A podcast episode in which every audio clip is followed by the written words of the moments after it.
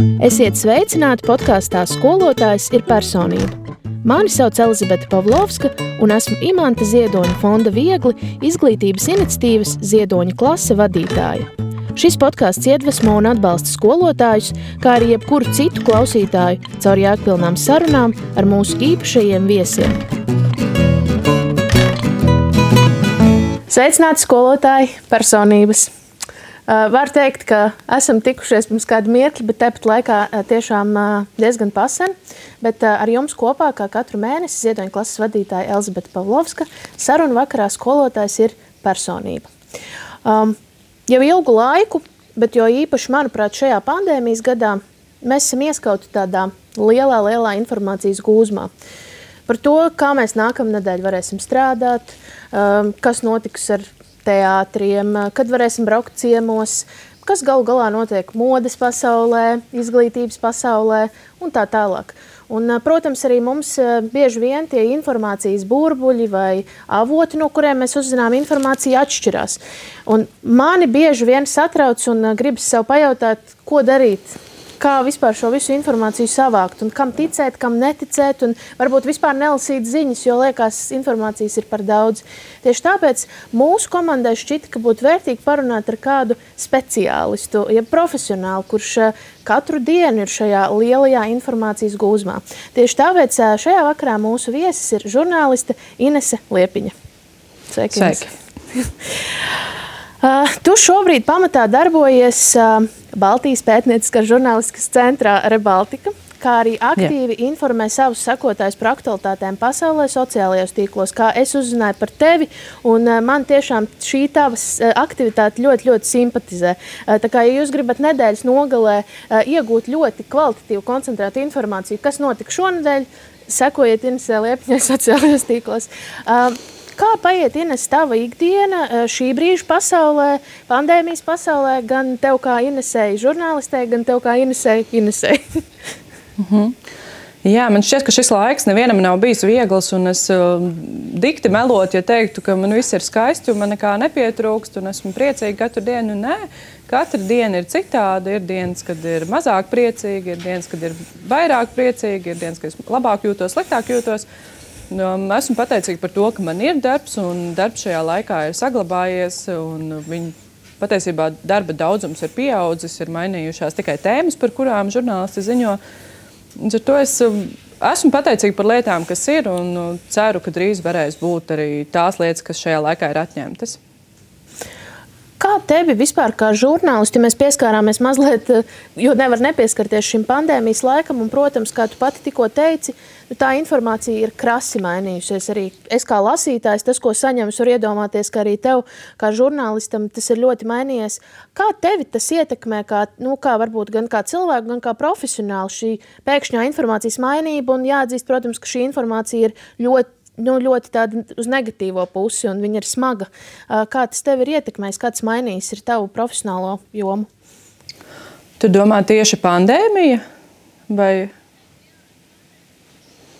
Šobrīd, laikam, notiek arī vēl paralēli daudz citas diezgan negatīvas lietas pasaulē, bet varbūt jā, tas pandēmijas, pandēmijas vispār tās negatīvais ziņu vilnis man šķiet Jā, tā, diemžēl, vai par laimi, es nezinu, kā teikt, bet um, arī pirms pandēmijas es uh, nedzīvoju pārāk um, rozā pasaulē ar vienrečiem, jo pētnieciski.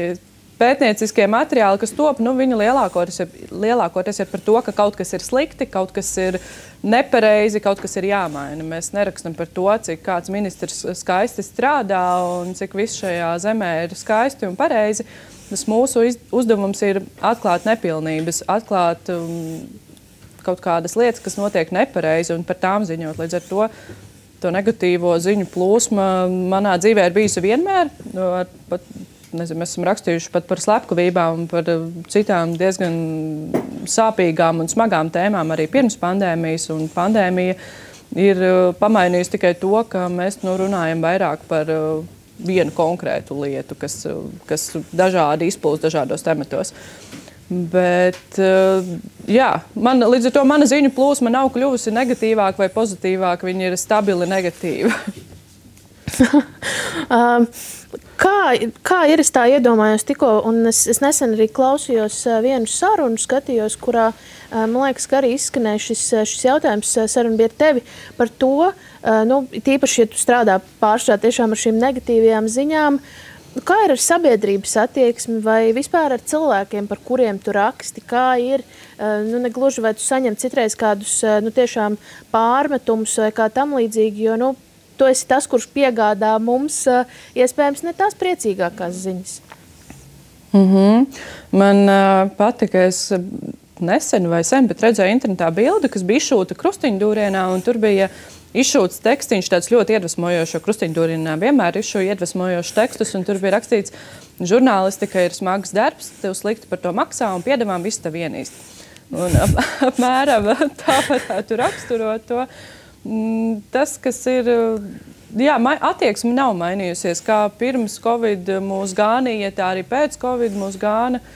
Un, um, es nojuku no jautājuma. Jautājums bija, kā sadzīvot ar to? Nu jā, kā, kā tikt ar to galā? Nu, nav jau forši, ka tev ikdienā visu laiku gāna kāds. jā, nu, man šķiet, ka Baltika ir īpaši nemīlēts kaut kādā noteiktā burbulī medijas. Līdz ar to, kā sadzīvot, es nezinu, vienkārši uzaudzēju ādu. Laikam. Pirmo laiku man bija grūti lasīt tos komentārus, tad es vienkārši pārstāju viņus lasīt. Pirmā laikā man bija grūti saņemt vēstules no svešiem cilvēkiem, kas grib, lai es nomirstu, bet tad ar, ar laiku arī tas kaut kā pārgāja. Nu, tu uzaugi ādu, es vienkārši to neņemu vērā. Tas ir tāds fona troksnis. Un tas, ko es sev vienmēr stāstu, tad, kad ir kāds raksts publicēts vai ir kaut kāds pētījums veikts un kādam tas nepatīk, pirms es publicēju, es vienmēr sev pajautāju, vai esmu apmierināta ar padarīto, un vai es varu droši roku, roku liekot uz sirds, apgalvot, ka esmu izdarījis labāko, ko es varēju. Un, ja es varu pateikt sev, ka es esmu izdarījis to, ko es varēju, un manuprāt, tas ir sabiedrībai nozīmīgi, tad um, es fona troksnī vairs neklausos. Es redzu to savu mērķi, un es balstos tajā un vienmēr sev atgādinu, tas ir svarīgi. Neatkarīgi no tā, ka tas kādam nepatiks, un nepatiks visbiežāk, es atgādinu, kāpēc es to daru. Šis, manuprāt, ir lielisks, lielisks ieteikums arī skolotājiem. Šeit mēs nerunājam par rakstu, varbūt, bet tiešām par kaut kādiem procesiem, stundām, vai, vai citreiz nāks tiešām ir kāds incidents ar kolēģiem, skolēniem, vecākiem, tik daudz iesaistīties šajā izglītības laukā. Man liekas, tas ir labs, labs tiešām pajautāt sev, vai es to izdarīju labi, un vai es tiešām, kā tu saki, liekot roku sirds, var teikt, viss bija kārtībā un es esmu ar to apmierināts. Jā, tas, eh, šo, šo, es, eh, šo es iesaku skolotājiem tiešām uh, ielikt savā, savā atziņu kabatā. Bet, kā tu vispār kļuvi par žurnālisti? Kā tas, kā tas notika? Tas bija tāds vidusskolas sapnis, taisnā ceļā uz studijām žurnālistikai, vai tas notika kaut kā citādi? Tas notika netīšām, kā man visas dzīves, dzīves lietas notiek patiesībā. Jo Man bija fantastiska latviešu valodas un literatūras skolotāja, um, Valda Valpēta ar Priekulas vidusskolā. Un viņa kaut kā saredzēja manī to, ko es neredzēju, un varbūt joprojām neredzu, ka man viņas prāt sanāca rakstīt. Un, uh, viņa man sūtīja uz Latvijas valodas olimpiādēm, nodarbojās ar mani arī brīvajā laikā. Es atceros, ka pirms olimpiādas sēžot pie viņas virtuvē un pildot uzdevumus, ko, kas varētu būt olimpiādē. Viņa kaut kā kaut kā redzēja manī to, ko varbūt neredzēja citi, un es pati varbūt nevarēju saredzēt. Un tas ir ļoti svarīgi, ir cilvēks, kas tevi ierauga kaut ko un izceļ to. Un, tā kā mans, es no viņas sapratu, ka man padodas rakstīt. Tad es domāju, nu, ko es varu darīt ar to matemātiku. Man negāja, to es joprojām redzu, murgos ir pagājuši jau cik gadi, bet es mēdzu pabosties naktas vidū un redzēt, ka esmu matemātikas eksāmenā un neko nesaprotu. Un, nu, es domāju, nu, ko es varu darīt ar to, ka es māku rakstīt. Kas, kas ir tās iespējas man dzīvē? Un um, viena doma bija, ka es gribētu kļūt par skolotāju. Bet tad es sapratu, ka es vienkārši nespēju to izdarīt, jo es nespēju savaldīt tos cilvēkus, ko es redzu šobrīd apkārtējā laikā. Es, to, es ļoti abrīnoju visus cilvēkus, kas to var un kuriem pietiek nervi to darīt. Ok, skolotājs tā tad atkrīt. Otrs, es domāju, iešu uz filologiem. Iestājos Latvijas Universitātē filologos, nu, iesniedzu dokumentus, viss kārtībā, nu es būšu filologs. Līdz galam pat nezinot, ko tas nozīmē, bet es sapratu, ka nu, tur vajag valodu okay, iestājos Baltijas uh, filozofijas fakultātē, manuprāt, vai Baltu filologu vai kaut kā tādu, pat vairs neatceros. Un tad es uh, sēdēju Twitterī kaut kādu dienu, tā bija tā vasara pēc 12. klases. Un es redzu, ka Rīgas Tradiņu universitāte ir ietvītojusi vēl pēdējās 30 minūtes, lai pieteiktos mācībām žurnālistikā. Var iesniegt dokumentus. Un kaut kas man noklikšķēja, un es domāju, nu, varbūt man jāpamēģina. Es atceros, to laiku dzīvoju Ķēngaragā, līdz Stradiņu universitātē patālu. Es, kaut kāda dokumenta man bija, bilde, manuprāt, pat nebija, jo tu vajadzēja arī dokumentu bildi. Es iesēdos taksī, to laiku izsaucu taksometru, nebija aplikācijas, bija jāsauc un jāzvan dispečeram. es piezvanīju, aizbraucu uz Stradiņu universitāti, iesniedzu dokumentu žurnālistikā. Tad man atnāca pēc kaut kāda laika atbilde gan no uh, Latvijas Universitātes filoloģijas fakultātes, gan no Stradiņu universitātes. Un es sapratu, ka kaut kā es, kaut kā es noslēdzos par labu žurnālistikai. Tur, tur, tur nebija tā, ka man bija kaut kāds liels mērķis, es gribu izglābt pasauli. Tas radās pēc tam. Tajā brīdī tā bija vienkārši kaut kāda sakritība, mirkļa iespējas, ka varbūt man vajag pamēģināt. Jo, nu, kā žurnālists arī raksta, valoda tur varētu noderēt. Kaut kādas iestrādes man bija. Es biju vidusskolas laikā, es vadīju skolas avīzi, bet tā, ka es sapņotu būt par žurnālistu, nē, man tā nebija tāds ra racionāla, racionāls, kas saka, tāds notikumu, notikumu ceļš un, un, un process. Man ļoti, ļoti forši, ka tu pieminēji skolotāju, un tas, tas arī varbūt mūs aizvirz uz nākamo tādu sākuma posmu vispār par tevi kā skolnieci, un vai tev vispār patika iet skolā? Man patika iet skolā. Um, tas, ko bieži vien sarunās ar uh, kaut kādiem draugiem, paziņām, var dzirdēt, ir, ka skolas laiks bija lielisks. Es gribētu atgriezties skolas laikā, jo tad nav pienākumu, tad uh, var darīt, ko grib, un tev tikai jāsēž stundās. Un, nu, tu esi brīvāks cilvēks, un tagad pieaugušo dzīve redz, nav tik patīkama. Bet uh, domājot par savu skolas laiku, es nevaru tā no sirds apgalvot, ka jā, tas ir skaistākais mans mūža laiks, un es gribētu tagad atgriezties tur. Es atceros, skolas laikā es ļoti gribēju pieaugt un gribēju sākt savu dzīvi, un es uh, esmu daudz apmierinātāka pēc skolas dzīvē nekā skolas dzīvē. Ja mēs runājam par um, pamatskolu, vidusskolu, skaidrs, ka tur bija gan labas atmiņas, gan sliktas atmiņas, bet kaut kā man ir tāds ļoti neitrāls vērtējums, laikam, vai atmiņas par to, kas ir noticis uh, skolas gados. Un, pati kā skolēns es eh, biju ļoti dažāda. Bija pirmās klases, kuras mācījos labi, un man patika to darīt. Tur pat bija kaut kāda sacensība starp, um, starp, starp um, klases biedriem, kurš ātrāk vārdiņus izlasīs. Es atceros, bija ātra lasīšana, vai kurš tur mhm. vairāk kaut ko varēs uzrakstīt, domārakstā vai vēl kaut kas. Bet tad sākās pusauģu gadi, un tad bija daudz aktuālākas lietas par skolu un domārakstiem. Tad es kaut kā nedaudz palaidos, bet Es nezinu, vai gudra galva vai kaut kā man ātri pielica lietas. Līdz ar to pat, ja es eh, daudz nemācījos un um, bieži vien nepildīju mājas darbus, es um, izvilku diezgan labas atzīmes. Tā nedaudz laižot lūnu, es pabeidzu skolu tāpat labi. Es domāju, cik labāk es viņu varētu būt bijusi pabeigusi, ja es būtu tiešām mācījusies. Un te nedaudz to pat nožēloju, laikam. Bet, nu, kā bija, tā bija. Um, bet uh, par tiem skolotājiem personībām. Tu sacīki, ka tev bija literatūras skolotāja brīnišķīga. Uh, kā vispār tavuprāt, uh, nu, ir acīm redzami un acīm, kā saka, ausīm dzirdam, ka tas uh, skolotājs uh, tiešām uh, literatūras skolotāja ir ietekmējis kaut kādā mērā tavu ceļu, ieraudzīt tevī kaut kādus spēkus, kurus varbūt pati nepamanīt. Bet kā tev vispār tavu, tavu visu to, visu skolas laiku, cik liela nozīme ir vispār skolotājiem? Mm -hmm.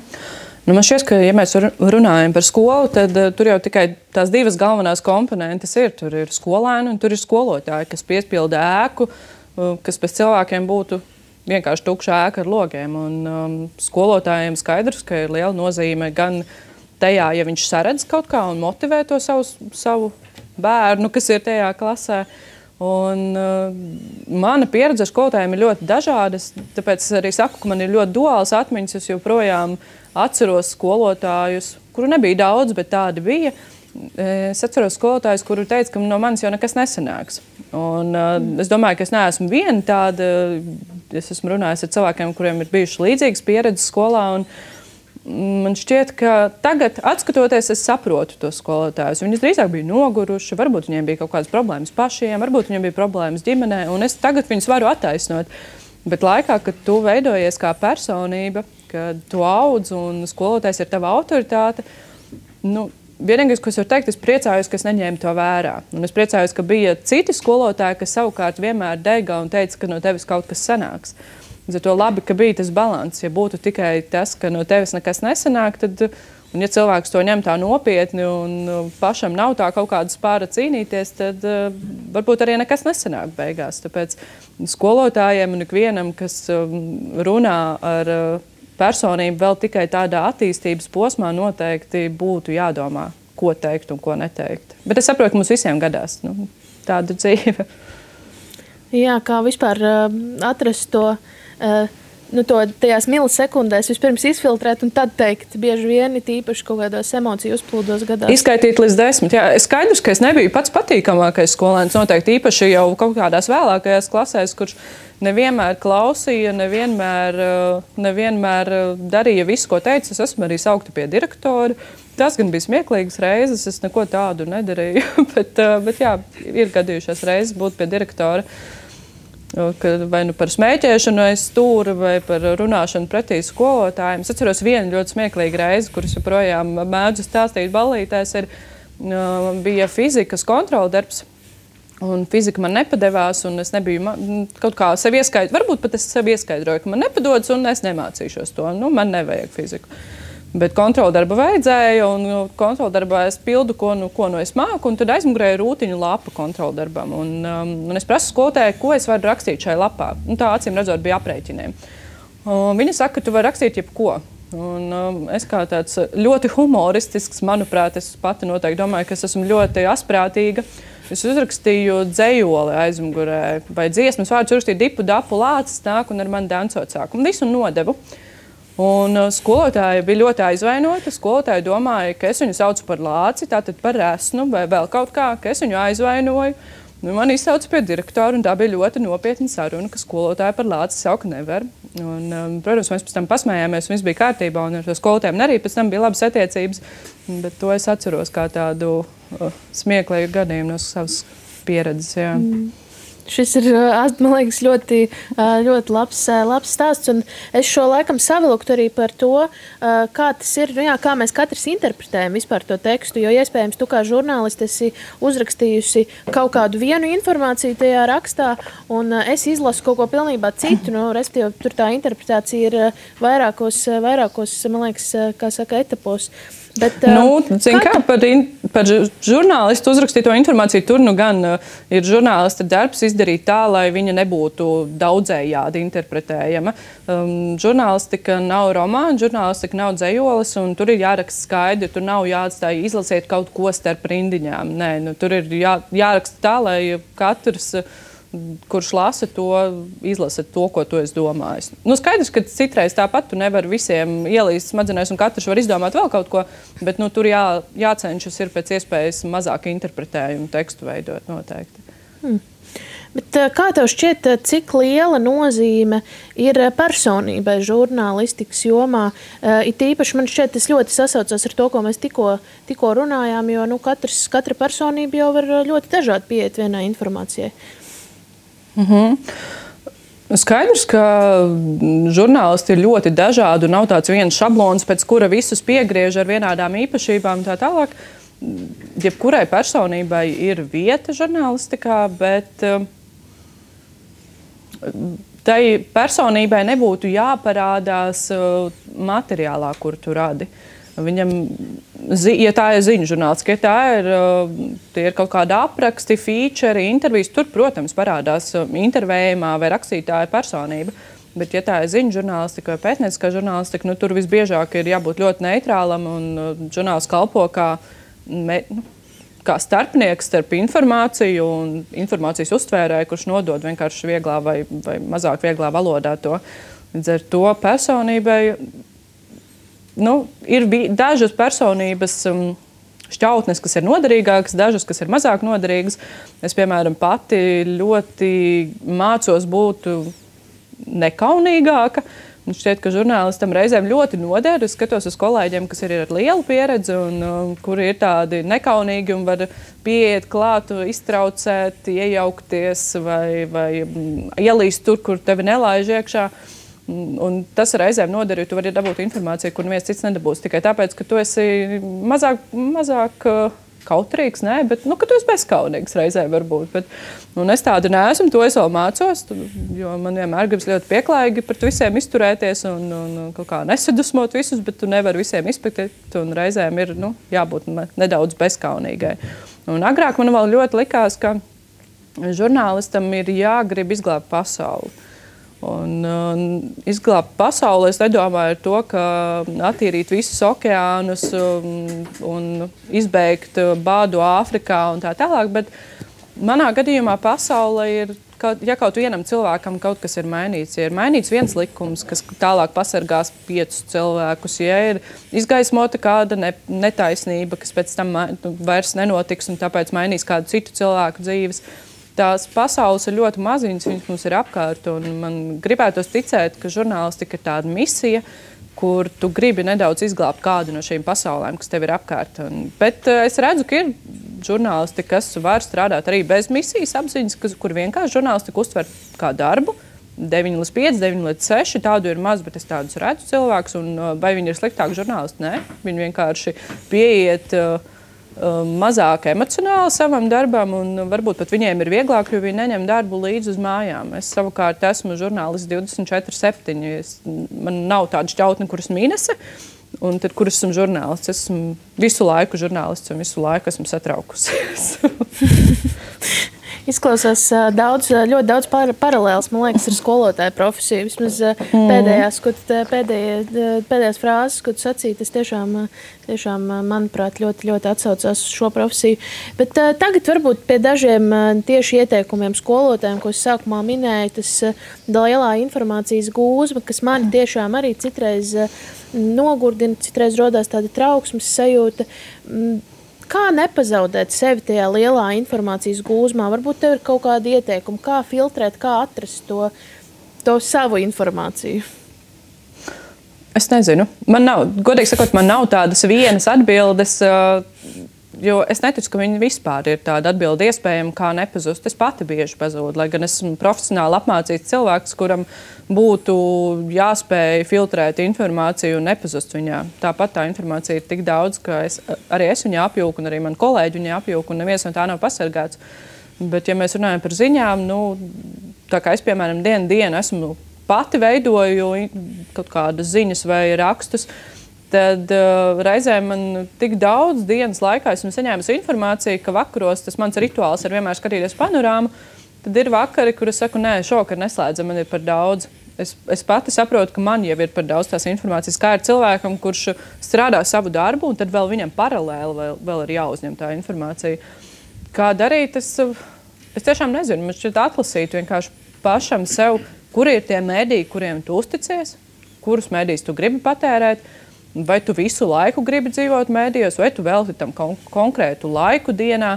Vai, piemēram, ko es vienmēr iesaku draugiem, ir um, uzinstalēt um, lietotnes, kas ir lielākajiem medijiem, gan Latvijā, gan um, ārzemēs. Piemēram, man pašai telefonā ir LSM, BBC, Delfi, varbūt vēl kāds. Un pat ja tev nav laika lasīt ziņas un um, visus garos materiālus, tad viņi sūta um, pušziņas. Un tu virsrakstu līmenī tu redzēsi telefonā, kad kaut kas ir noticis svarīgs. Piemēram, šorīt es pamodos, man jau telefonā ir virsraksts, ka ir noticis ugunsgrēks un tik un tik bojā gājušie. Okay, varbūt tā nav foršākā ziņa, ar ko no rīta pamosties, bet, ja tu gribi būt informēts, tad tā ir ļoti laba lieta. Un, ja tev nav laika, tad tu vienkārši vismaz virsrakstu līmenī tu tiešām zinās, kas pasaulē notiek. Piesakot vienam šādam, šādai lietotnei um, latviešu, vienai kas par pasauli ziņo, piemēram, BBC, un tad tu vienmēr uh, būsi informēts. Bet uh, kā nepazust? Nu, kaut kā tiešām atdalīt to savu, do, to savu vēlmi patērēt. Ja tās var būt kaut kāda tā, varbūt stunda dienā, tas var būt tikai viens ziņu raidījums, tas var būt cilvēks, kuram tu seko kaut kur, kurš dalās ar informāciju. Tas ir ceļš, kuru pašam katram ir jānoiet. Ne, es nevaru noiet nevienu citu vietā un nevaru pateikt, dari tā, tā un tā, un tad tev viss būs perfekti. Es pati tajā vēl maldos. Man liekas, tas ir labs ieteikums jā, par šo lietotni vai vienu mēdīju, jā, kam laikam jau mēs katrs saka, individuāli varam atrast un izveidot savas attiecības arī ar mēdīju, kur mēs vēlamies patērēt. Bet, Man liekas, ka tik daudzos izskan un tiešām runājot par tām negatīvajām ziņām, kas tagad tiešām ir daudz apkārt, Kā, varbūt tas tāds uh, žurnālistam nekorekts jautājums, bet kā atšķirt viltus ziņu no īstas ziņas? Nu, kā vispār es varu tā kritiski paskatīties uz informāciju, ka šis tiešām ir pa īstam, tās nav kaut kādas muļķības? Mm -hmm. Te man būtu jānovada vesela lekcija, bet es mēģināšu īsi ieskicēt, kas ir apmēram nu, tādi vieglākie veidi, kā to darīt. Tad domāju, kas ir svarīgākais no tā visa.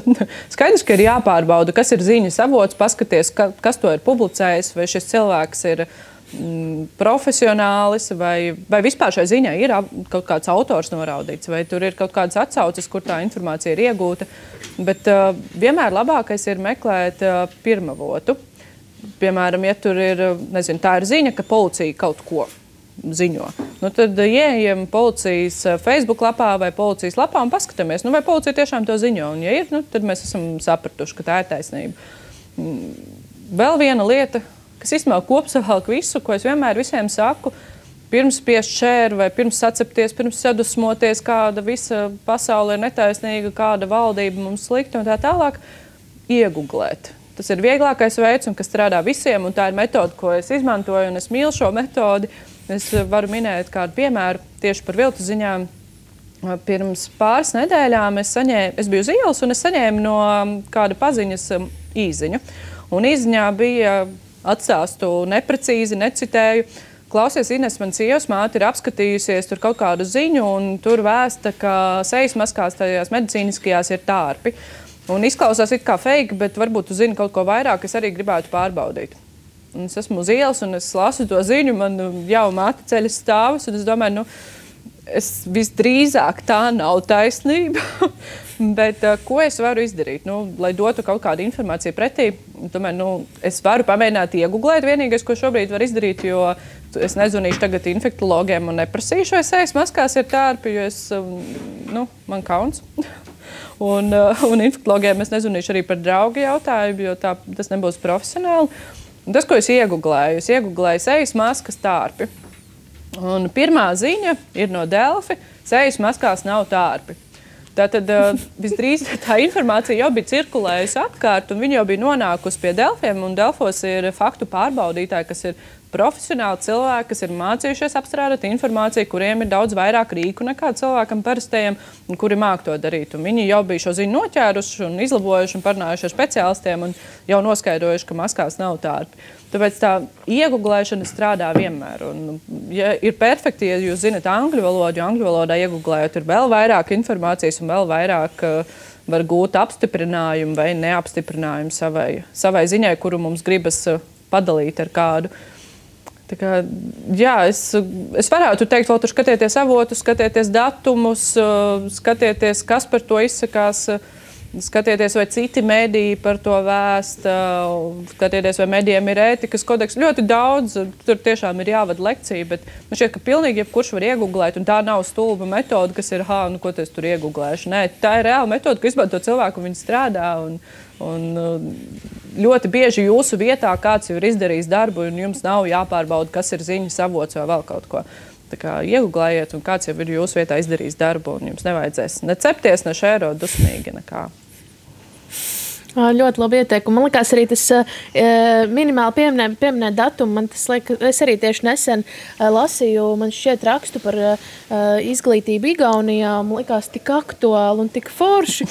Un es paskatos, un tas raksts jau ir divus gadus vecs, un es jau domāju, ka jādalās, jāsūta. Un, un tā informācija bija kvalitatīva. Bija, nu, šis varbūt nav salīdzināms ar kaut kādām aktuālajām ziņām, kas ir kā, tiešām informācija, kā tu tikko pieminēji, ja, kas mums ir tik uh, svarīga pandēmija, maskas un tam līdzīgi. Bet, uh, bet tas arī ir tāds, liekas, ka tev ir svaiga informācija pat no satura viedokļa. Bet, uh, Jā, un tas nav tikai, tās nav tikai viltu ziņas, kas, piemēram, par datumiem runājot. Nu, piemēram, nesen uh, bija Facebookā palaista ziņa, un to bija palaidis diezgan pazīstams dezinformators, nereklamēšu vārdā, nesaukšu.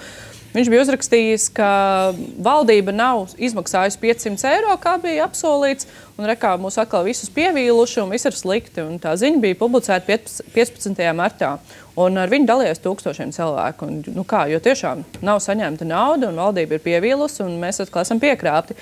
Bet tad, ja tu iegūlē, tad pirmā ziņa, ko tu redzi, ir, ka šo naudu sāks izmaksāt 18. martā. Tas ir Un tas ir vienīgais iemesls, kāpēc tā nauda nevienam nav izmaksāta. Bet ziņā izklausās ticama, jo, kā ja es esmu vecāks, es redzu, man tiešām nav izmaksāta tā nauda.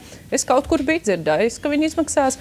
Varbūt nebija piefiksējis datumu, kad viņi izmaksās. Un, ja es iegūlēšu, tad redzēšu, ka man ar šo nav jādalās, jo viss ir kārtībā. Man trīs dienas jāpagaida, man būs man 500 eiro un viss būs kārtībā. Bet otra lieta ir tas, ko tu saki, ka ik pa laikam vecas ziņas kļūst aktuālas. Un tas nebūs viltu ziņas klasiskā izpratnē. Visdrīzāk tas būs publicēts ļoti normālā mēdījā, bet tā ziņa vienkārši vairs nebūs aktuāla. Un nereti es esmu manījusi, ka tas notiek piemēram par ziņām ar pazudušiem cilvēkiem. Pazudis puisītis 2015. gadā, viņš jau sen ir atradies un ģimene ir laimīga un viss ir kārtībā, bet pēkšņi kaut kur kāds ir nolēmis to atkal nošērot Facebookā un tad atkal tūkstošiem ar to dalās. Un, uh, visi meklē atkal puisīti, un visi ir satraukušies. Viss ir kārtībā, bet puisītis sen jau ir izaudzis, pabeidzis vidusskolu, un viņam viss dzīve ir jau nokārtojusies. Tad viņš ieiet Facebookā un redz, ka viņš atkal tiek meklēts. Tā kā, tāpēc vienmēr ir jāno, jāpaskatās uz datumu, vai tā informācija ir joprojām aktuāla. Jo tur var būt atkal, nezinu, kaut kāda valdība atkal sev cels algas, un es skatos un esmu dusmīgs, nu kā atkal, nu cik var. Bet tu paskaties, varbūt tā ir 13. gada ziņa, un visi algas jau ir paceltas un nav vairs ko dusmoties. Jā, man liekas, eh, labi, tādu uzreiz tādu praktisku ieteikumu, ka nākamreiz es jau pilnīgi vizualizēju, kā es nākamreiz, kad es atvēršu kādu rakstu, tā es lasīšu datums, eh, avots. Okay, šī ir uh, iespējams laba informācija un derīga informācija. Jā, um, un ar datumu īstenībā ļoti bieži grēko. Man ik pa laikam kāds draugs atsūta ziņu, paskaties, kas notiek. Un es saku, paskaties, tā ir pagājušā gada ziņa. Ah, nu labi. uzreiz ir satraukums. It īpaši, man liekas, mm. esi, tas ir citreiz, kad ģimenē ir ārsts, tad vienmēr prasa padomu par savām kaitēm. Tu esi tas, kurš visiem, man liekas, draugu kompānijas tuvajiem cilvēkiem ir tāds uzreiz avots. Tā ir taisnība mm. vai nav? Tā ir taisnība, jā. Man ik pa laikam raksta, raksta, vai šī ziņa ir vērā ņemama. Klausies, Ines, vai šī ir taisnība? Ko tur saka, kā tur ir, kā varētu būt? Ka es esmu tāds nedaudz medijs privātiem cilvēkiem. Nu, labi, ka tev ir, tu esi aktīvs sociālajos tīklos, tad vismaz tu vari ļoti ātri izziņot, valdība, pieņemsim, izziņo jaunus noteikumus, tad uzreiz koncentrēt var visiem. Tad nav neviens varbūt personīgi nedos ziņu, kā saka. Bet runājot par šo, jā, tas ir tavs, mēs jau pirms sarunas iezīmējam šos burbuļus informācijas, un arī ikdienā skolotāji pamatā satiekās ar skolēniem, kas ir vienā informācijas burbulī, mēs esam pilnīgi citā, mēs vēl katrs mājās esam citā informācijas burbulī, un skatoties sociālajos tīklos un vispār ikdienā tur pavērs tādi ļoti, ļoti daudz burbuļu, kur kaut kur satiekās, kaut kur, kaut kur nesatiekās. Kā tu domā, kā Visvienkāršāk mums visiem sadzīvot, nu, kad blakus ir tie dažādie burbuļi. Ja es gribu tam ticēt, bet varbūt mans draugs, kolēģis vai, vai skolēns tam pilnīgi nekā, nekā neticēs. Kā, kā dzīvot blakus, netraucējot vienam otram. Mm -hmm. Jā, burbuļi patiesībā ir šausmīga lieta, ko es ar vien vairāk sāku saprast, cik tā ir bīstama lieta un cik tā ir lieta, ko mēs paši nepamanām. Bieži vien, ka mēs esam iestrēguši kaut kādā informācijas burbulī, jo tie cilvēki, ko mēs izvēlamies sev apkārt, nu, viņi lielākoties ir mūsu domu biedri. Tāpēc mēs ar viņiem ar, arī esam izvēlējušies uh, dalīt kaut kādu telpu. Cilvēki, kuriem mēs sekojam internetā, arī tieši tāpat ir cilvēki, kas uh, dala ar mums vienādus um, uzskatus un tā tālāk. Un tā palēnām mēs izveidojam sev burbuli, un mums ļoti piepalīdz um, sociālajie tīkli. Facebook to izdara, Facebook un viņa algoritmi to izdara mūsu vietā, piedāvā mums informāciju, kas mums jau ir visu laiku, vai piedāvā informāciju, kas uzkurina mūsu emocijas, kas arī ir bijuši pētījumi, ka Facebook tā dara.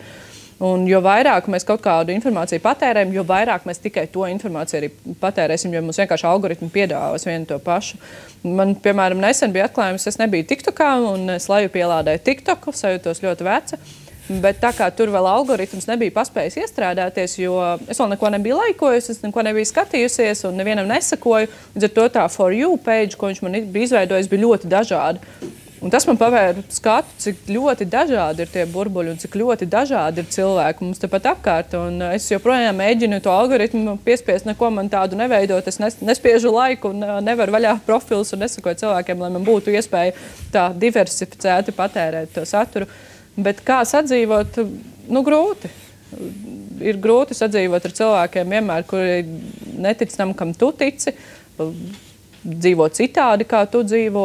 Reizēm tas ir bīstami, ja tie cilvēki nodarbojas vēl ar kaut kādas informācijas izplatīšanu, kas neatbilst patiesībai. Bet, ja tas ir, es nezinu, nu, tu esi skolotājs vai tu esi vecāks un tu gribi pārliecināt kādu skolotāju, kurš dalās ar kaut kādu informāciju, ir jāsaprot, vai šī cīņa ir izcīnāma. Jo agrāk arī es eh, metos katrā Facebook cīņā, kuras redzēju, ka kāds ir eh, ne to nošērojis, kas neatbilst taisnībai vai, vai kaut ko muļķīgu. Es vienmēr metos un teicu, ka, hei, klausies, šis nav pareizi un tā, patiesībā ir tā un tā. Un tā diskusija bija nebeidzama, un es patērēju ilgu laiku, patērēju daudz savus nervus, emocijas, paliku dusmīga vēl bieži vien. Un tad es sapratu, ka vienkārši dzīvē ir jāizvēlās savas cīņas. Nu, tu nevari izcīnīt visas komentāru cīņas, tu nevari pārliecināt visus pasaules cilvēkus ticēt tam, kam tu tici. Tu nevari likt cilvēkiem domāt tā, kā tu domā. Tu vari viņiem piedāvāt informāciju, daloties pats ar to, runājot kas, par to, kas tev ir svarīgi, aktualizējot to.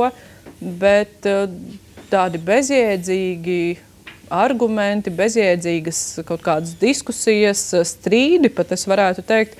Tas viss ir vienkārši bezjēdzīgi reizēm. Un uh, tas, ko es sev esmu apsolījusi, ka es neiesaistīšos drāmās internetā un neveidošu pati tās drāmas, cik nu ir iespēja robežās, es vienkārši izvēlēšos cīņas, kuras es varu izcīnīt vai uh, izcīnīt, ka kāds uh, izdzēsīs uh, ierakstu, kurš neatbilst taisnībai, vienmēr ir tā cīņa, kuras gribu izcīnīt, laikam nē. Man, ja tas prasīs pārāk daudz enerģijas, man tā nav mana cīņa. Es tikmēr pievērsīšos lietām, kas varbūt patiešām mainīs kād, kādam to pasauli.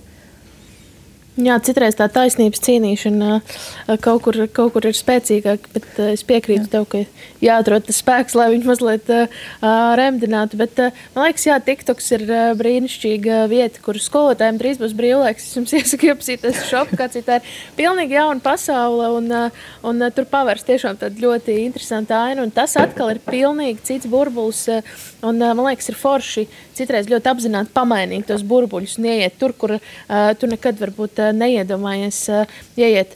Bet, mīļais skolotāj, jums ir iespēja noteikti uzdot arī Inesē kādu jautājumu par ziņām, par žurnālistiku, par personību. Un viens jautājums mums arī ir iesūtīts. Ines, kādu padomu par mēdījiem tu dotu skolotājiem, lai viņi to izstāstu skolāniem? Kas būtu kaut kas tāds, ko varbūt skolotājs var nodot, nodot jaunietim? Um, kā varbūt, jā, jo citreiz jaunietis arī ir, nu, viņš ir arī, man liekas, tādā ļoti lielā informācijas gūzmā. Varbūt, kas varētu būt tāds ieteikums? Man padoms nepatīk dot. Un, um, tāpēc mēs ar tevi, kad runājām arī par šo sarunu, es sākumā tevi atteicu, un tad mēs runājām, ka, hei, varbūt var tomēr nākt, jo es nejūtos vēl tādā savas dzīves posmā, kur es varētu da, da, dalīt pa labi un pa kreisi padomus. Bet, uh, ko par mēdījiem pateikt skolēnam? Nu, es teiktu, divas lietas, kas varētu noderēt un kas ir nekaitīgas, tāpēc mums padoms nebūs kaitīgs. Viena ir tā lieta, ko es teicu, iegūglēt pirms cepties vai pirms piest šēru. Jo nu, tad mēs sapratīsim, vai tā informācija ir patiesa, vai vismaz mēģināsim saprast. Un otra lieta ir uh, nemēģināt pavisam izolēties no informācijas. Tas, ko es redzu kā tādu tendenci tagad ir vairāk influenceri, kas sludina to, ka es tur nepatērēju ziņas, nepatērēju informāciju, un es dzīvoju skaisti savā vienradžu pasaulē, un man viss ir skaisti, un es jūtos labāk. Cilvēkam ir jābūt informētam, lai viņš to savu kritisko domāšanu veidotu un lai viņš spētu analizēt. Nu, viņam ir jāpatērē informācija. Burbulī dzīvot ir forši, kur nekā nav un nav sliktu ziņu, un viss ir kārtībā. Bet mēs bieži vien varam palaist arī garām kaut ko savu noderīgu, kaut kādas iespējas, kas mums ir pavērtas, kaut kādas, nezinu, kaut kādas likuma izmaiņas, kas mums nāk par labu, kaut kādas. Nezinu, mēs varam sev nenodarīt pāri, ja mēs zinām, kādi ir um, ierobežojumi šobrīd, kas arī ir. Viņi mainās katru dienu, un ja mēs nezinām, kādi tie ierobežojumi ir, oh, ļoti saule sāk spīdēt. Skaisti. un, uh, ja, tā, es tagad tādā pusēnā ar tevi runāšu. Bet uh, jā, informācija ir svarīga patērēt, nenorobežoties no informācijas pavisam būtu lieliski. Kā atlasīt un, un, un saprast, kam sakot, nu, tas ir, ir katra paša izvēle un motivācija, cik tam daudz veltīt laika. Bet um, atcerieties, ka informācija nav kaut kāds bublis, no kā vajadzētu izolēties. Un bieži vien runājot ar jauniešiem, cik no es esmu ar jauniešiem, es pati gan sev vēl par jaunieku skaitu, bet ne visi tā noteikti domā. Bet um, es dzirdu, ka viņi saka, mēs nepatērējam medijus. Es ziņas nelasu, neskatos. Es saku, es, tu nosauc kaut kādu faktu, vai tu zini šo faktu? Viņš saka, jā. Es saku, kā tu to uzzināji? Es izlasīju Facebook, vai es izlasīju Twitterī, bet uh, cilvēki domā bieži vien, ka Facebook, Twitter pats rada to informāciju. Nu, patiesībā nē, draugs, drīzāk to, ar to dalījās kāds mēdījis, kurš to ieguva nu, pie pirmā vota. Mums bieži vien šķiet, ka mēs mēdījus nepatērējam, bet ja tu zini vismaz kaut ko, kas šodien notiek Latvijā, visdrīzāk tu esi patērējis mēdīju vienkārši pastarpināti. Būtu labi to saprast. Man liekas, tiešām forši ieteikums skolotājiem. Tad ļoti uh, koncentrēti. Uh, bet uh, tu pieminēji, man liekas, tik ļoti, ļoti populāro vārdu uh, influenceris. Uh, vai influenceri var vispār kaut mazliet nodēvēt par tādu mēdīju savu veidu? Par tādu ziņnesi varbūt. Nu, jā, ja kaut kādā mērā, jā, ne medijas, varbūt klasiskā izpratnē, ko mēs saprotam. Tur, kur strādā žurnālisti, nu, kā veidojumi, bet medijas kā starpnieks noteikti. Un, ja influenceris ir tas, ko mēs saprotam ar cilvēku, kuram ir daudz sekotāju un kurš bieži vien varbūt piedāvā reklāmas vai stāsta par kaut kādiem uzņēmumiem, precēm, pakalpojumiem, tad jā, viņš ir medijs, kurš, kurš darbojas kā cilvēks, kurš darbojas kā medijs starp uzņēmumu un patērētāju, vidutājs kurš nogādā informāciju. Un, nu, jā, noteikti influenceris ir medijs, varbūt citā izpratnē tikai. Un kā var būt, jo nu, na, es domāju, ka nav noslēpums, ka arī eh, nu, jaunietim jaunietis ļoti daudz uztver, manuprāt, influenceru informāciju. Patīk, kā tā saule tā tur, tā tur spēlējas. Jā, es pilnīgi, pilnīgi redzu, jo mēs, protams, atkal ievērojot visus noteikumus, esam kopā, bet mēs esam katra, katra savā stāvā.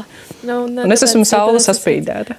Tas saules apspīdēta, tas sēž atkal otrā pusē blakus, blakus imantam, un tad, tad es esmu citā saules pusē. Bet jā, par to, par to influenceri vai, nu, uh, tas ir it kā drošs, bet tāpat laikā mēs nezinām, vai tas ir drošs informācijas avots. Jā, varbūt tas varbūt arī kaut kāds ieteikums nu, gan skolotājiem, gan jaunietim, kā mazliet šķirot to arī to influenceru saturu. Jo man šķiet, ka tā influence nu, ir ļoti, ļoti daudz. Tiešām daudzās nozarēs, gan, gan dažādi jomu profesionāļi kļūst par influenceriem, citi vienkārši ir influenceri. Laikam viņu, es nezinu, vai to var saukt par tādu jomu vai profesiju, bet uh, kā to informāciju filtrēt, jo tā, manuprāt, arī ir tāds liels, liels informācijas bloks. Mm -hmm. nu, man šķiet, ka mm, influenceru informāciju vajadzētu filtrēt tieši tāpat kā jebkuru informāciju, ko mēs mēģinām filtrēt cauri savām smadzenēm. Mm, bet pirmais, ko vajadzētu sev jautāt, redzot, ka kad kāds ar kaut ko dalās vai kāds kaut ko stāsta, vai šis cilvēks ir profesionāls tajā, ko viņš stāsta. Um, varbūt žurnālistiem ir citādi, jo viņi ir vidutāji, viņi iet pie profesionāļiem un tad nodod to informāciju. Tad, ja influenceris ir pirmavots, kurš stāsta, nezinu, šī tev izārstēs vēzi, tad vajadzētu padomāt, vai viņš ir onkologs. Ja tas ir onkologs, nu, tad varbūt ir jāsāk ticēt, vai nu, var atkal iegūglēt, paskatīties, ko saka citi onkologi. Nekad nenāks par ļaunu uzzināt divus viedokļus. Bet jā, nekad nevajadzētu ņemt ne tikai influenceru, jebkuru nezinu, skolotāju, vecāku vai, vai, vai kolēģu, kaut kādu kaimiņu teikt to internetā, nekad nevajadzētu ņemt tā simtprocentīgi par pilnu, ka tā ir simtprocentīgi taisnība. Mums ir jāskatās, no kurienes tā informācija nāk. Un kad uh, tev kāds bez medicīniskas izglītības sola tevi izārstēt, uh, nevajadzētu paļauties uz to, ka viņš to var izdarīt. Kā tu domā, par mēdījiem tiešām daudz saku, un vispār ziņas informācija tā ir, nu, tā ir vara kaut kāda, kurai tieši tā mēs ticam, vai mēs izvēlamies ticēt kaut kam. Uh, un, man liekas, tie influenceri tiešām tā ir ļoti, ļoti nozīmīga daļa uh, sabiedrībā un uh, tieši informācijas nodošanā. Un, uh, jā, kā tu domā, kā, kāds ir tas... Uh, Es domāju, tieši tas eh, nu, influenceru spēks, kāpēc viņš tā radās, kāpēc pieņems, kaut kādam mēdījam ir eh, radās kaut kāds lielāks spēks.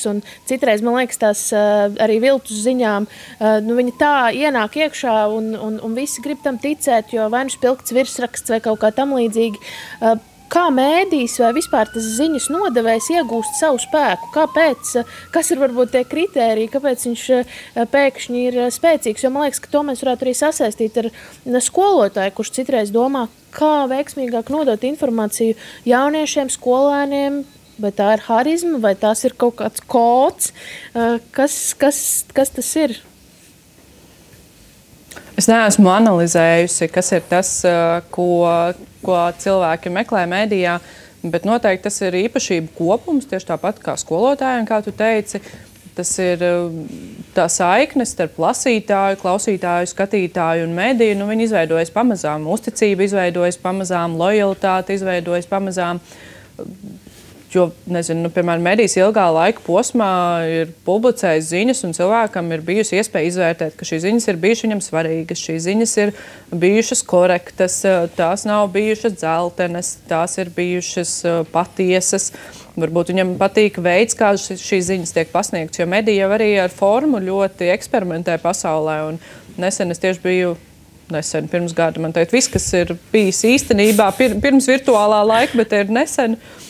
Es biju konferencē, kur um, prezentēja mediju, kas ziņas pasniedz īsā formātā, pāris teikumi, tik cik mēs varam redzēt telefona ekrānā. Tad, kad atver telefona ekrānu un atver tajā ziņu, tas ir viss, ko tajā redzi, ir tā, tā ir visa ziņa. Un tā ir ļoti liela māksla um, pateikt ziņu īsi, uzreiz ķeroties pie svarīgākā, bez liekvārdības, jo bieži vien gribas jau visu pastāstīt, ko mēs esam uzzinājuši, un nevienmēr tas ir svarīgi, bet nu, gribas, jo ir izdarīts darbs. Kā, tur, ir, jā, tur ir gan persona, kas to raksta, vai cik labi viņi izsakās, gan personības, kas, kas vada konkrētos raidījumus vai kaut kādus podkāstus vai tā tālāk. Tur ir tāds īpašību kopums, kas ir, kas ir uzticība, kas veidota laika gaitā. Es nedomāju, ka ja pēkšņi cilvēks no malas uztaisīs savu mediju, ka viņš nākamajā dienā jau būs uzticams un cilvēki masām grūdīsies un, klausīsies un skatīsies un domās, cik ļoti es mīlu šo mediju. Nē, medijiem ar savu patērētāju ir ilglaicīgi jāizveido tādas uzticamas, lojālas attiecības. Tas izklausās kā starp diviem cilvēkiem, vai mm -hmm. pilnībā starp jebko. Uh, Uh, tas, uh -huh. tiešām, tas tiešām tā, jebkuru zīmolu vai, vai tiešām. Uh, Jā, vai, vai ko, ko mēs izvēlamies. Un skaidrs, ka katru reizi, kad medijas kļūdās, tad mums gribas atkal viņu nogānīt. Jo nu, ne, nav tā, ka mediji nekļūdās, un nav tā, ka žurnālisti nekļūdās, jo nu, mēs visi esam cilvēki. Un, uh, tad tā uzticamība var ma mazliet pašķobīties, un tad mēs ejam meklējam citus, un varbūt neatrodam tik labus, un atgriežamies pie sava mīļā mēdīja. Tas ir tieši tāpat kā cilvēka attiecībās. Nu, tad, kad viss ir iesākumā rozā brīļu periods, un varbūt un izskatās, viss ir skaisti, un šis man ir labākais cilvēks uz mūžu, bet tad viņš. Uh, mērglis izdara kaut ko, un atkal nav labi. Man ir jāskatās, ka viņš tāds pats kā visi citi izrādās. Tāpat ir ar medijiem. Nu, visi kļūdās un viss notiek, bet uh, pašam jāizvēlas, kurš, kuru ceļu iet. Mm. Jā, tiešām tādas dažādas, dažādas uh, gradācijas. Uh, tuvojoties lēnām mūsu sarunas sarunas noslēgumam, ja kādam vēl ir kāds jautājums, droši, droši tos sūtiet. Bet uh, atgriežoties mazliet uh, tajā skolotāja profesijā, un to arī vienā brīdī teica, ka gandrīz kļuva par skolotāju, bet uh, saprati, ka tomēr nē. Ļoti tālu tas, man ko, bija. kas ir tas, ko tu visvairāk cieni skolotāja profesijā? Kāpēc tev tas šķiet kaut kas, ko tu nevarētu darīt? Es nezinu, vai tas ir tas, ko es visvairāk cienu, bet tas, kāpēc es to nevarētu darīt, ir, uh, ir tā spēja savākt tik lielu cilvēku grupu. Man vispār nevisai patīk cilvēki, būšu godīga. Bet uh, savākt cilvēkus, kas ir tādā izaugsmas procesā, vēl, kas ir katrs personība, kas ir katrs audzināts citādi, kas katrs nāk no citādas mājasēmniecības, ir ar citādu vēsturi, ir ar citādām īpašībām, un katrs grib paspīdēt. To visu kopumu savākt un vēl viņiem kaut ko iemācīt, tas ir fantastiski. Es nesaprotu, kas, kā, kā to var izdarīt. Jā, nu, laikam mēs katrs, katrs redzam tajā, tajās profesijās un jomās kaut ko tādu, ko varbūt eh, mēs nevarētu izdarīt. Tāpēc eh, mums tas bieži vien šķiet eh, ļoti, ļoti apbrīnojami. Um, Vēl paturpinot patiesībā par izglītību, um, vēl viens jautājums, kas man šķiet ir ļoti, ļoti aktuāls. Un, uh, Da, tu droši vien uh, zini to, ka ir uh, skola 2030, mainās izglītības sistēma, mainās saturs. Un šajā jaunajā standartā parādās vārds mēdīpratība. Un, tā ir jauna aktualitāte, ko aktualizē vispār to, ka to vajad, par to vajadzētu runāt skolām, par to vajadzētu mācīties. Kā tu domā, kāpēc tas ir aktuāli? Kāpēc, uh, tas noteikti ir labi, ka mēs esam nonākuši tik tālu, ka to pat iekļauj izglītības saturā un, un standartā. Bet, uh, kā tu domā, kāpēc, kāpēc tas ir labi? Kāpēc to vispār vajag? Nu, tāpēc, ka mēs, kā jau mēs visu šo sarunu laiku runājam par to, ka nu, mēs neesam izolēti no informācijas vispār. Nu, tad mums ir jādzīvo mežā bez telefona un bez jebkā, lai mēs būtu pilnīgi izolēti. Un tā pati informācija kaut kā mūs sasniegs. Nu, un par to, ko mēs runājam, kā pārbaudīt informāciju, kā viņu kritiski novērtēt, kā saprast, vai tā ir īsta un tā tālāk. Un tās ir visas lietas, ar kurām mums ir, mums ir jābūt ekipētiem to izdarīt. Lai mēs nenodarītu pāri ne sev, ne citiem, reizēm pat gribot labu. Jo nevienmēr cilvēki dalās ar vilnu ziņām, tāpēc, ka viņi ir um, neģēļi, viņi grib klikšķus un tā. Bieži vien cilvēki vienkārši grib uh, saviem draugiem, saviem tuvākajiem nodot informāciju, klausies, es atradu kaut ko svarīgu. Es gribu, lai visi to zina, jo es esmu noticējis. Tāpēc tā viltu ziņu izplatīšana bieži vien strādā uz tiem labticīgiem cilvēkiem. Un, kā būt uh, kritiskam pret informāciju, kā apbruņoties. Man šķiet, ka ir svarīgi, ka skola iedod tādas bruņas, jo informācija mūs pavadīs cauri visai dzīvei. Ir svarīgi, ka mēs esam ar tādām bruņām un zobenu gatavi uzņemt viņu kaut kādā. Izklausās draudīgi tā informācijas pasaule ar bruņām un zobenu. Tad mm -hmm. mazā cīņa, mazā cīņa. Nu, man vismaz pašai tā šķiet, bet varbūt es arī pārspēlēju, jo nu, es tā ļoti kritiski skatos uz visu. Pat ja tas ir uh, mēdījis, kuriem es uzticos, es tāpat reizē pārgooglēju faktus un paskatos tur pirmavotus un dokumentus. Jo, nu, Tas vienkārši ir tā, tā ir tāda mana daba. Es domāju, ka neviens tik traki kā es tā, tā nedara. Tāpēc varbūt mm. es nedaudz pārspīlēju. Tā nav tāda cīņa, un tai nevajadzētu būt cīņai, ja tu esi to savu kaut kādu mediju loku izvēlējies.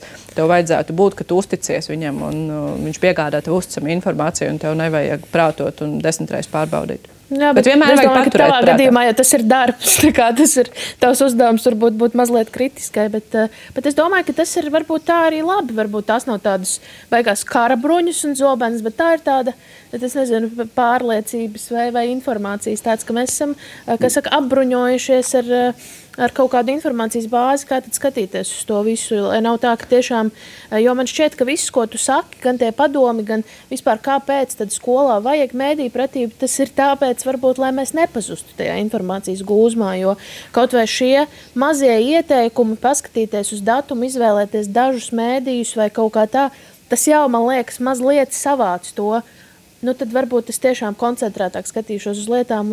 Man šķiet, ka tas jau vien ir noderīgi. Un, un, mums tas varbūt šķiet pašsaprotami, bet citreiz jau tam skolānam un arī vispār, vispār sabiedrībai tas nav nemaz tik vienkārši un saprotami. Citreiz tās vienkāršos liek, lietas jāpasaka vēlreiz, jāatkārto, kā saka. Un, jā, ko tu varbūt novēli skolotājiem? Mēs parasti tā to tuvojoties Tai atvadīšanās mirklim mēs parasti jautājam mūsu viesim, mūsu sarunu biedram, ko tu novēli skolotājiem vispār. Varbūt drīz ir pavasaris un drīz tuvojas mācību gadu noslēgums. Varbūt tev kā profes, profesijas pārstāvim ir kaut kas sakāms. Noteikti mm, daudz naudas un māju Kanārijas salās, bet, bet ja nopietni, tad Es eh, klausījos eh, sarunu, kur šeit manā vietā sēdēja mm, Dreibergs. Un tas, ko viņš teica, ir, ka skolotāju jūs nekad nenovērtēs, un jums nekad nemaksās tik, cik jums vajag, bet saglabājiet pozitīvo garu un tā. Un es atkal gribētu novēlēt, ka nu, kaut jums pienāktu drīz tas laiks, kad jūs tomēr novērtējat. Un es negribētu skatīties uz pesimistisku uz nākotni, ka jūs nekad nenovērtēsiet, tāpēc vienkārši dariet kā, kaut kādu motīvu vadīti. Bet uh, es ceru, ka jūs novērtēsiet. Es ceru, ka um, arī atalgojums būs motivējošs, ne, ne tikai vienkārši ziņa, kādu mācīt, vai, vai ar kādu strādāt, vai kādu veidot.